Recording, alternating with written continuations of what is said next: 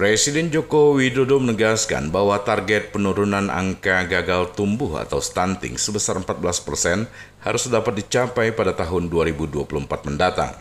Hal tersebut disampaikan Kepala Negara kepada wartawan di Jakarta. Menurut Presiden, stunting masih menjadi masalah besar yang harus segera diselesaikan di tanah air. Apalagi stunting dapat mempengaruhi kualitas sumber daya manusia sebuah negara. Bukan hanya berdampak kepada kondisi fisik anak, melainkan juga kesehatan hingga kemampuan berpikir anak.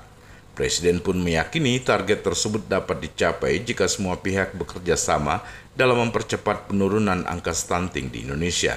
Saat ini angka stunting di Indonesia telah mengalami penurunan dari 37 persen pada tahun 2014 menjadi 21,6 persen di tahun 2022. Lebih lanjut, Presiden meminta agar setiap daerah memiliki data yang akurat dan rinci sehingga mempermudah para penyuluh untuk mengawasi dan memberikan perawatan kepada anak yang mengalami stunting. Presiden mencontohkan Kabupaten Sumedang yang sukses memanfaatkan teknologi digital melalui sistem pemerintahan berbasis elektronik untuk percepatan penanganan stunting.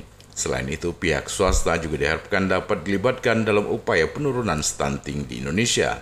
Presiden menyebut Kabupaten Kampar yang dinilai telah berhasil menurunkan tingkat stunting dengan melibatkan perusahaan-perusahaan yang ada di sana.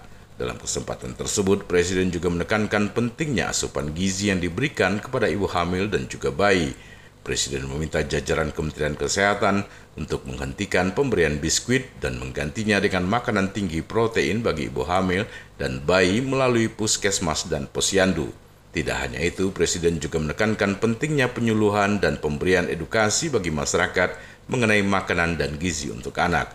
Presiden tidak ingin kasus seorang ibu memberikan minuman kopi saset kepada bayinya kembali terjadi di Indonesia. Ya, kita uh, senang bahwa uh, penanganan stunting selama 8 tahun ini menghasilkan penurunan yang sangat drastis dari 37 persen, kemudian pada 2022 menjadi 21,6 dan target kita tahun depan 2024 harus turun menjadi 14 persen. Karena memang standar di WHO itu 20 harus di bawah 14 persen. Ya kalau kita memiliki data yang jelas dan data itu terintegrasi gampang penyelesaian masalahnya. Karena sasarannya jelas, targetnya menjadi jelas sehingga uh, terkonsolidasi, kerjanya terintegrasi, gampang menyelesaikannya.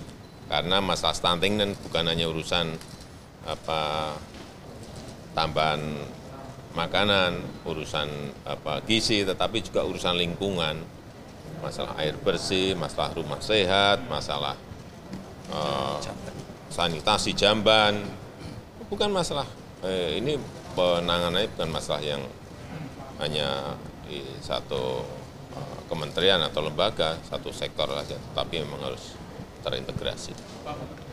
Ya itu kan sebetulnya cari gampangnya saja.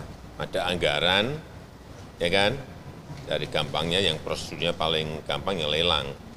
Lelang paling mudah ya apa ya biskuit, tapi nggak nggak nggak nggak kena itu karena yang dibutuhkan protein kok kasihnya biskuit apalagi dikasih kopi susu saset. Ya itu masalah masalah stunting itu juga masalah mengenai bagaimana kita menyiapkan prahamil dan saat hamil. Penting sehingga yang namanya pernikahan itu harus dilihat bahwa mereka yang mau nikah betul-betul siap siap lahir dan batin. Jangan sampai mau nikah ada anemia, kurang darah. Itu nanti waktu hamil, kalau ini nggak diselesaikan, waktu hamil, anaknya menjadi stunting, penyelesaian setelah lahir itu lebih sulit. Akan lebih mudah diselesaikan pada saat anak masih di dalam kandungan. Prima Ermat, Tim Liputan Barabas melaporkan.